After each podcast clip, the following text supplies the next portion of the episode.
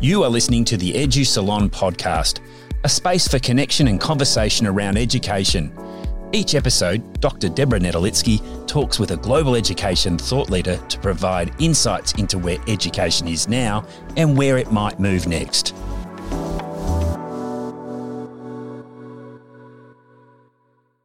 Hello, and welcome to the Edu Salon podcast, recorded on the lands of the Whadjuk people of the Noongar Nation, to whose elders, past, present, and emerging, I pay my respects. My name is Deborah Netolicky, and today I'm thrilled to welcome Professor Ellie Drago Severson. Ellie is a developmental psychologist and professor of education leadership and adult learning and leadership at Teachers College, Columbia University. She consults with schools, districts, leaders, coaches, and teachers on collaboration, professional growth, and leadership in the USA and internationally. Ellie is the author of prize winning best selling books, including Helping Teachers Learn, Leading Adult Learning, and Helping Educators Grow. Her work has earned awards from the Spencer Foundation, the Klingenstein Foundation, and Harvard, where she served on faculty for eight years and was given the Morningstar Award for Excellence in Teaching. Recently, she received three outstanding teaching awards from Columbia University, where she serves as the director of the PhD program in education leadership and the faculty director and co facilitator of the Leadership Institutes for School Change. Welcome, Ellie. Thank you, Deb. It is such an honor to be here with you. I want to say thank you for inviting me and also for doing these podcasts. They're really gifts to everyone. I'm very honored to be here. Well, thank you. I'm really excited to start the conversation with you today because your work has had such an impact on my research and my practice and the way that I go about life, conversation, leading, learning, and those kinds of things. So, I wanted to just start by talking about the field of your work because your work's really based in developmental psychology and adult learning theory, adult development theory. That's not always the field that we look at when we're looking at educational leadership. So I'm wondering what that particular field, what that particular lens offers us when we think about adult learning and supporting the adult learners in our schools or organizations. That is such a wonderful question. Thank you for asking it. You know, I started out as a teacher. I still am a teacher, but I started out teaching middle and high school students, and I became really interested in the relationship between what happens when teachers are feeling well held and able to thrive in a school. What happens to students? How do they feel in the classroom? Uh, how does that influence their social, emotional well being? And what I didn't know when I went back to graduate school was that there was this emerging field of adult development and psychology and how we need to be well held throughout our lives in order to thrive and to give.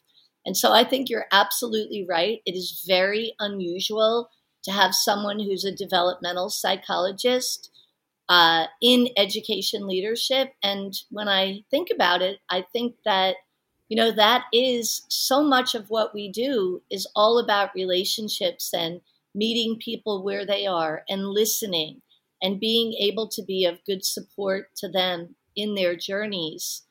And developmental psychology really, I think, can help us to understand some of the complexities that not only have always existed in leadership and in education, but especially now in light of, you know, depending on how you look at it, the quadruple uh, pandemics that are, you know, living in our world, and um, many of which have always been there, but they're becoming increasingly brought to the forefront. So I think that, you know, a lot of people get backgrounds in psychology and they'll go into business or they'll go into education. And I think that that kind of a background can help us no matter what we're doing because it is, I mean, teaching is such a human endeavor and being in mm. relationship mm. with people is also you know something that is so precious and i think you know we're all a lot of people call themselves armchair psychologists but i think psychology can help us no matter you know if we're if we're thinking about our personal life our family life our professional life it's sort of a big bright through line that runs through relationships so it's really about anchoring ourselves in the relationality of education or of what we're doing, and also about the fact that well-being and being well and being in relationship with one another is becoming just more and more important in the world in general. Yes, that's a great succinct summary of what is needed in the world today. So, one of the things you just mentioned, which is something that sort of really guides the work that I do in my work in schools and in sort of the practice, I suppose, of educational leadership and also in my research, is that you said people need to be well held. So, I'm wondering if you could talk a bit more about that idea of the holding environment, that I sort of understand that as that we're creating these conditions of psychological safety and that that needs to include both high support for people and also high challenge or the opportunity to stretch. I mean, I think that's really foundational to the work that you do, and it's then it's sort of become foundational to the work that I do. And I wonder if you can talk a little bit more about that concept and why it's important, but also like how do we then do it? I do use that terminology well held because to me it really does encapsulate the holding environment, which uh, is a term that was initially coined by D.W. Winnicott, who was a pediatrician and a psychologist. And he was noticing how infants really need different kinds of physical and emotional holding uh, as they move through infancy. And that terminology actually carried through holding environments, many developmental psychologists started thinking about how, wow, you know, we need that as we grow, not only when whenever someone is an adult, but throughout our adulthood, because adulthood can be a time of very rich development, provided that, as you said, Deb, we have the conditions that help us to grow. And in order, you know, the, this concept, the holding environment or feeling well held, is really about meeting someone where they are uh, without an urgent need to kind of push them to change, but just being present. You know, we do that a lot by listening carefully. Listening is such hard work. Hmm. It is. It's much harder than waiting your turn to speak, actually listening to what someone's saying. Exactly, exactly. So that's one of the ways in which we meet people where they are without an urgent need to make them change. And with all the urgencies in education today, especially, that's not always easy.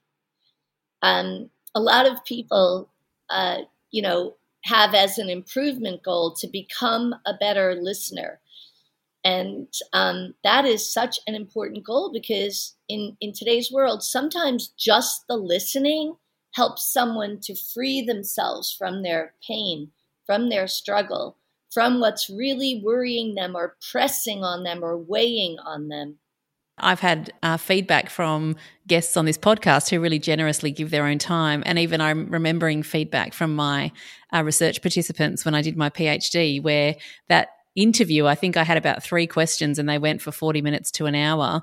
And it was really just that very active listening on my part. But people have thanked me for those experiences because it's not often actually that we have the luxury of someone really deeply listening to us in listening rather than in conversation or or and in seeking to understand and to hear rather than seeking to respond. So it's a actually quite an unusual way of interacting, I think. Yes, I think so too. I feel like I'm sitting in your living room with you. it's so nice. you are in my living room. Yes. Ah. uh, but you talk about this, you talk about that meeting someone where they are. And I think that the thing that I remember, I mean, I came and visited you at Teachers College in 2014, quite some time ago. Yes. And one thing I remember you talking to me about was that underlying principle that adult learners own their own learning and should be able to choose not just how they grow, but actually even whether they grow. And I'm, i also think I remember I was at a session of yours at AERA in DC in 2016. And I'm pretty sure that at the beginning you said, So this is what I'll be talking about. And if it's not for you, you know, you're welcome to go. Giving people that option to not be there as well as to be there. And I think often school leaders or educational leaders expect people to do certain things or standardize the kind of way that adults learn. So, how important is that idea about meeting people where they are, but also providing alternative ways to grow or even the opportunity to say, do you know what, not right now, not for me? I, I think it's very important. I think that, you know, we can create the conditions for someone to grow.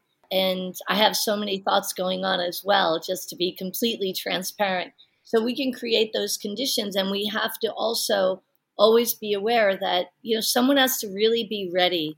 This whole concept of readiness is so, so important. And giving people options, especially adults, letting them have options and understanding that, you know, what we can give might not be for everyone. So I want to I want to just hold on to that for one second to go back to this whole thing about meeting someone where they are and readiness. So a holding environment is really, I mean, I think so much of what I do is listen first.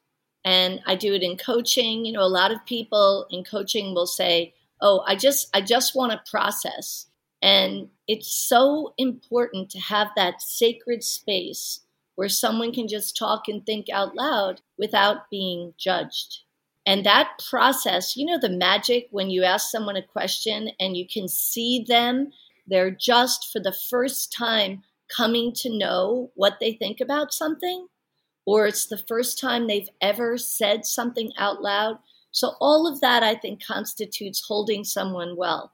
And sometimes we don't have to say anything. What you said, Deb, about when you were conducting your dissertation research and you were listening and you had these questions and maybe you asked two or three of them and the person just kept talking and talking i know that feeling i know that feeling and the thing is it's so rare educators teacher leaders principals directors people hardly ever get the chance to be listened to because they, they do that all day long pouring into other people. So I know what you mean about the chance to be able to talk out loud. So that's one piece of holding well. Another piece of holding well, I think, is what you said about offering some challenge in the developmental sense, stretching when someone is ready, you know, posing alternatives, inviting them to consider alternative ways of knowing. Growth at these different developmental stages requires a different kind of, you know, if you will, tap or knock, knock, or sometimes even a push to disorient them a little bit, depending on where they are. That's another function of what we do when we're trying to help other people grow. Someone once said to me, You know, you have to put the pain in that book. Growth is hard. And that is so true. Mm. It is hard. It is not easy. And the third piece is just remaining present as someone is demonstrating these new capacities. And, you know, there, there are times when someone might surprise us because, you know, a lot of people say, oh, that was the old me. This is the new me. Or I remember when I when I couldn't do that, when I couldn't turn toward a difficult conversation. I'm honored to do a lot of work, and it never really feels like work to me with teacher leaders or with whole schools or with whole districts. You know, teaming, teaming is so hard. Collaboration is so hard. To be a good collaborator, oh my goodness, it's hard. And in today's world, especially doing all of this communication on and offline, you know, thinking about our agreements, our expectations. How do we do that? I, I could go on and on, but I think now I, I have answered your question, right? I hope. Mm, and so part of that being well held, it's interesting you talked about is the difficult parts. So between collaborating, listening, giving feedback, having difficult conversations, it's not all about doing whatever you want, however you want. It's about the right kind of support, really tuning into people, but also part of that safety of that holding environment being well held is so that we can do the hard stuff and it feel like it's a safe place to do that. It What's is. the importance of that? I suppose the negative side of feedback or you know the the challenge and the the pain that you said that it's not always you know sunshine and rainbows when when we're talking about a, a good environment of collaboration and feedback and growth. I'll give different three different examples um, if that would be helpful. So, a lot of times, teachers, when they're collaborating across the grade level or vertically, or they might be on leadership teams, and this is not exclusive to teachers, I'm just using some examples of things I've learned from teacher educators. Often, when they're working in a team or collaborating, they use this phrase, it's all on me. And I ask, what happens when someone's not doing their share? Usually at the beginning of a developmental institute, they'll say nothing. We don't say anything. And this movement to be able to turn towards someone and say, you know, I'm happy to do my share, but what I need is I, I wonder, you know, can you help me understand why you're not meeting the expectations, why you're not meeting the deadlines? That is so hard, so hard, and so freeing when teachers on teams are able to do that. I also work with in developmental institutes and in coaching. You know, a lot of coaching is virtual, so we're on Zoom, and my coaching, a lot of it is on Zoom. Uh, leaders who are in like assistant director positions. And they work in teams with other assistant directors in large systems.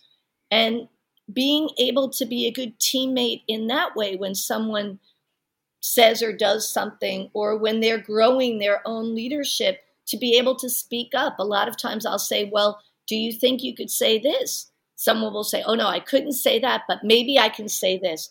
Just practicing, building that muscle. It's not something that we're born with or we inherit. Mm. Being able to speak our hearts and minds. It's hard because for people at different developmental pe- places, different things are at risk. They might feel like if they tell the truth or they really turn toward conflict or they say when they've been hurt on a team, on a grade level, in team teaching or in leadership, that people will think they're weak or they'll think they're incompetent or they'll think they can't handle it. And so creating those conditions and fertilizing them, starting with the small things, because the small things really are the big things. You know, you can't just immediately gain trust. And the same thing is true, you know, not just for teacher leaders or assistant leaders or principals or directors. It's we're human beings and these things, and it's not just education. This is true feedback you mentioned. You know, how do we give feedback so that people can actually take it in and do something with it? What do we do before giving feedback? How can we differentiate our feedback for people who see the world in different ways? Some people are very concrete in their orientation. This is a structure of mind. It is not, as you know, a personality thing. Other people are more relational. They look to the outside for authority figures, for what other people want them to do and seek their approval. Other people can take a strong stand, they have their own bench of judgment. Those are not just things that we can, you know, the seven habits of highly effective people read about. Stephen Covey, who I have great respect for, a man who dedicated his life to understanding what do highly effective people do at work. What I'm saying is underneath those sort of the roots of the system are capacities that are on the inside cognitive, emotional, interpersonal, and intrapersonal.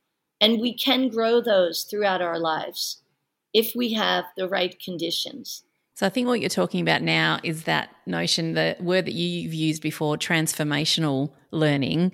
And I piggybacked on that in my work. I, I did my PhD thesis and then wrote my book on transformational professional learning. And I was really heavily reliant on the theorizing that you did around that idea about transformation because you talk about that it is actively changing how how a person knows and those shifts in not just how we think, but also emotion, capacity, and our ways of knowing as well as what we know. So then when I talked about transformational professional learning, it was about, for me, it was that when we are learning as professionals, we need to shift our beliefs as well as our behaviors. So there is there's that sort of multi-layered aspect. And you're talking now about your ways of knowing, I think, that you've spoken about in some of your books, four ways in which different people know and experience the world in different ways.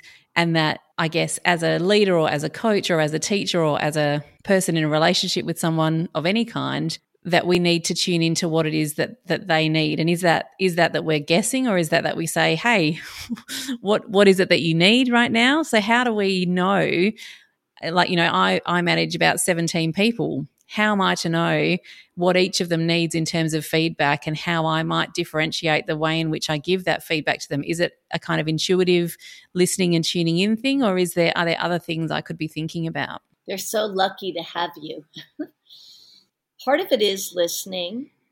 I often recommend that people share development and developmental principles. You know, there are lots of ways. So there are, you know, charts within books that I've written and that I've co authored where, you know, so let's say feedback. There's this chart, how do you know people download it from the internet all the time? And it actually depicts some of the key characteristics of, of these different ways of knowing. And what I usually invite people to do is not just to like keep that developmental knowledge in their back pocket, but to say that, I mean, if it's true, that, you know, this is something that I think might help me to give you feedback. Or this is something that I think might help us as a team if we could better understand where we are developmentally. What are each of our strengths, developmental strengths, and what are our growing edges? And there are short articles, some of which I've written for learning forward. And there are other people who have written pieces. And, you know, if people really read these together and think about them, our natural tendency when we look at something like that is, oh, where am I on this continuum? And we can even ask people. I mean, first, I usually invite them to have a have a feedback buddy. You know, what do you feel you're really strong at in terms of your own way of knowing and what are your growing edges? What is something that you'd like to get better at? Whether it's really delegating or turning toward difficult conversations or really sharing important work, not just the little things. So, part of it is when we listen, we can ask questions about what does that mean to you? If someone is more of a socializing knower, which is a very common way of knowing in adulthood. There have been many studies around this. Seeking other people's approval. They don't yet have their own internal bench of judgment. They orient to a world of feelings. What's most important to them is having your approval as their supervisor. It's not just about wanting to be like, it's about reality is really co constructed. Conflict is a threat, the way that they conceptualize it to themselves and to their relationship. If you give someone an article that describes these different ways of knowing and they are trying to locate themselves, it's helpful to understand what are our own developmental strengths? What are our growing edges? And maybe if you have a feedback buddy or someone that you know you're talking with about development and maybe that can expand to be a team or a group of people where you're purposefully trying to grow yourself and help each other grow. That's how I think we build developmental cultures. We build cultures of feedback where feedback is not just we give it to each other once a year. That's it. It's like a drop in the lap.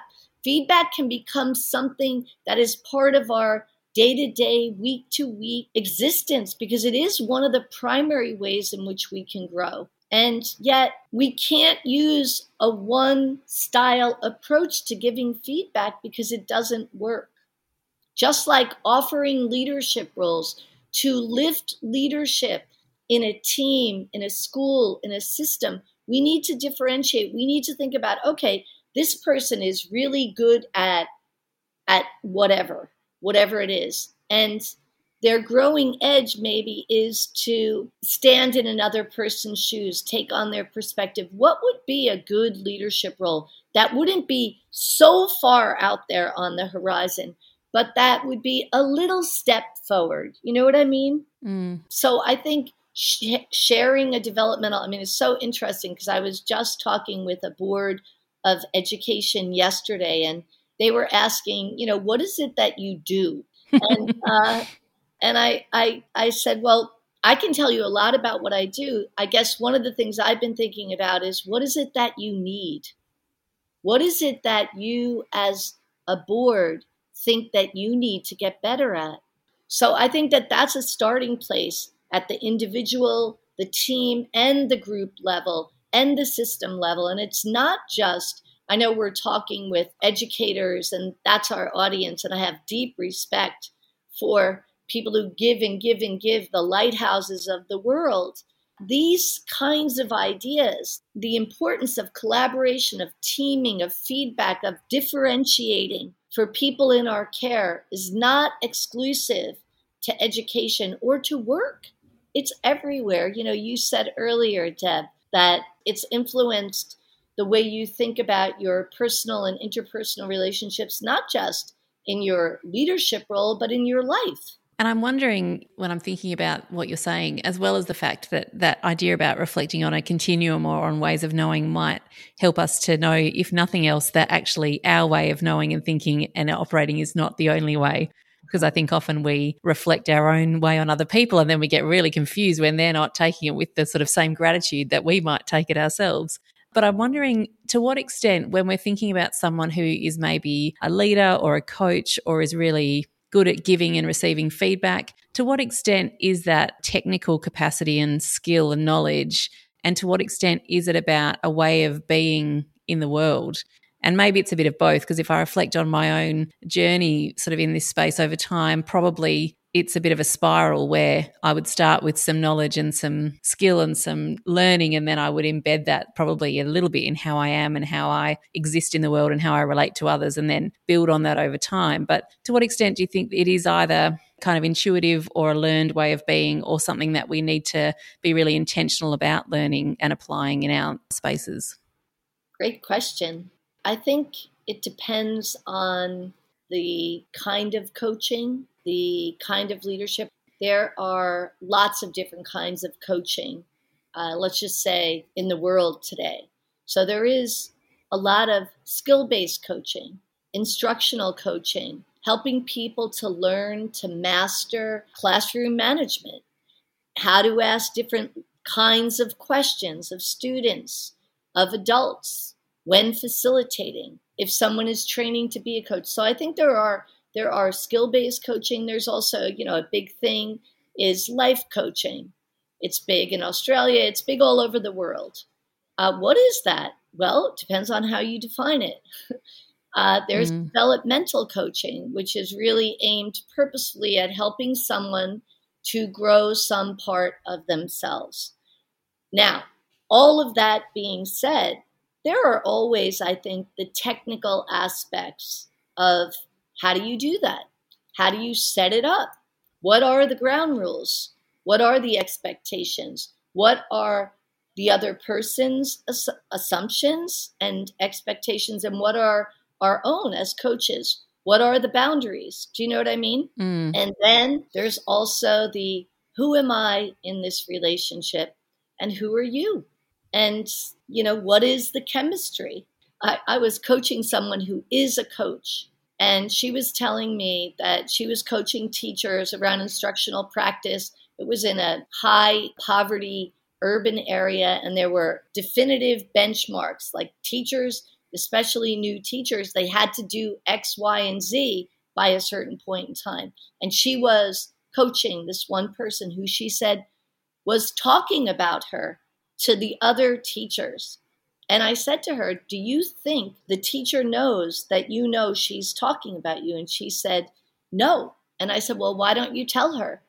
And why don't you say to her, I want you to be successful here. And if you feel that you need a different coach, I want you to have that because that's of utmost importance to me. So that's a little tiny illustration of the importance of how we relate to each other our way of being in the world. I mean, I'm all about, you know, clappers and pom poms and, you know, I mean, when, and especially on Zoom, like for some people, when they first meet me, they're like, what is she doing? You know? And then now I have, I mean, and then many of them get their own clappers and their own pom poms, you know, because it's a way of celebrating the work and, you know, who other people are in the world and you know adding a little bit of lightness and joy especially in the midst of you know the pandemics. So i think a short answer to your question is that i think it all matters. There are technical aspects and there are you know human aspects and there are intuitive aspects. I think it's really important as i know you know to pay attention to how we feel when we're with someone and um, sometimes we have no choice. We're we're in a relationship whether it's a work relationship or a supervisory relationship and we don't have a choice. So we have to find it within ourselves to find a way to work together. Other times, when someone is coming to you to be coached, or you're going to someone to be coached, it's that thing that you said, Deb, that adults need choices, and so do children and adolescents whenever possible. And the other thing I'm hearing you sort of talk about in some of these examples is a kind of a kind frankness that no matter what that relationship is, there's a an honesty, a sort of gentle or a compassionate honesty that you need to have with one another, maybe.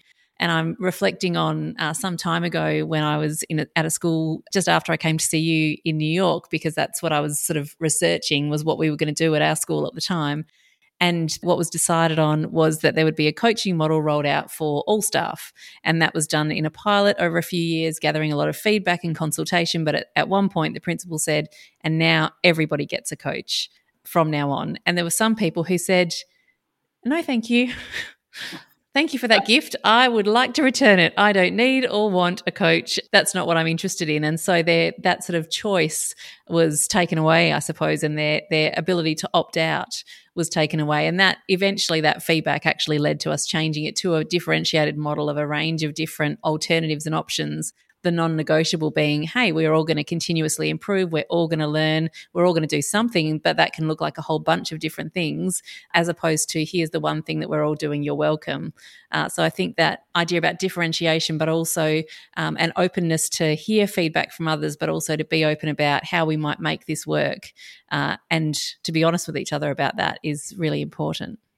I love that example. And I remember when we were talking in 2014. I remember that. I love that example of opening it up. You know, it's not, and it's not easy for uh, leaders who have been in the system for a really long time because that's the way it always was. We're going to do one thing and everyone's going to do it and we're going to do it together. You know, I think it's, um, it's, it's like when computers started finding their homes in classrooms and I remember this one teacher I was teaching with. He would he actually picked up the computer and put it in the closet. Why? I think he he was so afraid of it, and you know he grew to put his arms around it. Eventually, it took time though, because uh, there wasn't mm. a differentiated approach there. It was just everyone is going to do this now. Yeah, that's such a powerful mm. example that you just gave. The one thing that you've been talking about a little bit is this idea of teaming, which is a term that you use. Can you explain a little bit what that means to to do teaming or for it to be a pillar of some kind of bigger collaborative practice? Huh. Yes. You know, teaming is an example of collaboration. That's so helpful that you asked that question because I remember I was doing a podcast or a webinar actually for leaders and learners at Trinity in Dublin. And, you know, the person who was leading the podcast said to me, We're not going to use the word teaming all the time because in Ireland, teaming is very new. In fact, there were no teams uh, a couple years ago because in, in that system, it was the head of the school who made all the decisions. So teaming is a is one of those concepts that's very popular in the US, but really what it is is it's just collaborating. It's collaborating over a longer period of time. Usually teams have some kind of shared goal and it's working together. Uh, it's collaborating. And a lot of times teams will work in, within one classroom, co teaching, you know, or teams will work on a grade level in a primary school all of the teachers who are grade one teachers will talk about what are they doing? What is a new initiative they'd like to adopt? How does someone do this? Can we learn from each other? In the best cases, teams are places where people make decisions together or they benefit from each other's wisdom and they share the kinds of practices that they're using in their classrooms or they share what's really hard and what they need help with. Teams are not always composed of people who have the same role. Sometimes teams are vertical, sometimes we collaborate vertically. So you said you have 17 people in your care. I mean, would you consider yourself a group that works together in an ongoing way? where you are talking with each other, where you take on new initiatives, where sometimes it's really hard when work is distributed. Sometimes people tell me that it's always the same people who volunteer to take on the leadership, and we want it to infiltrate. We want it to have tentacles across the whole organization. And that's hard. So, how do we talk about that in a group? How do we collaborate? How do we speak about what's really on our minds, on our hearts, even when it's hard? I mean, there's a lot of joy, there's a lot of celebration. Teams are not all struggle. The struggle is sometimes, though, where the people need help with building teams so that they are places where we can get the work done and where we can actually grow our own capacity for instruction, for giving feedback, for lifting leadership. Does that help with the way I'm mm. using that word? So it's collaboration, but within a team and really intentional, integrated work around a shared purpose together. Yes, yes. And a team doesn't have to be, you know, 14 people or 18 people. A team can be a team of two people working together over time with a shared purpose. Thank you. Fantastic. Well, I'm watching the clock tick by. We're coming to the end of our time together. And so I'm going to move us to what I call the enlightening round, which is our final five questions. Okay. The first of which is what is something unexpected that people might not know about you? Huh, that's a great question. Well, I said the thing about that I use a lot of clappers and pom poms. I guess something that people might not know about me also is that I love to walk early in the morning when the world is waking up it just is something that really fills my soul. And it's also a space that helps me to renew and to be able to give throughout the day. So I like to watch the sunrise and listen to the birds wake up and the world wake up. Beautiful. That is one of my favorite times of the day as well. Mm. What about something? Uh, well, apparently there's clappers and pom poms. Is there something else that's currently on your desk? Yes. So, on my desk right now at the moment, I'm in the midst of writing two books, and one of them is the book that we're uh, I'm co-writing with two other people, Jessica Blum-DeStefano and Deb Brooks Lawrence, and it's all about how our own internal capacities influence the ways in which we think about diversity, equity, and how we lead on behalf of social justice. So it's really the first study of its kind that's used this developmental framework. Uh, we had the gift and honor and privilege of interviewing 50 educational leaders from across the United States who hold very different kinds of positions in different systems. They're of different ages, different races, different ethnicities, different sexual orientations, different very, very many differences. So that that is what is on my desk right now. I'm in the midst of it, and we're trying to get our draft out by September one. Fantastic! Oh, that is very exciting and a different but important direction. Especially, we talked earlier about the multiple pandemics and where the world's at and what it needs. That sounds like a really important book. What about someone, Ellie, who inspires you in the work that you do? I would say that my husband David inspires me. He is definitely one of my greatest teachers and the love of my life. I also think I'm, I continue to be inspired by my parents, even though they're physically not on earth. I always feel that they are with me. And of course, my teacher, Bob Kegan, who was the first person who introduced this whole notion of adult development who has touched my life in ways that are indescribable. Uh, he continues to be an inspiration as well. Fantastic. And what about one thing that you have coming up that you're excited about?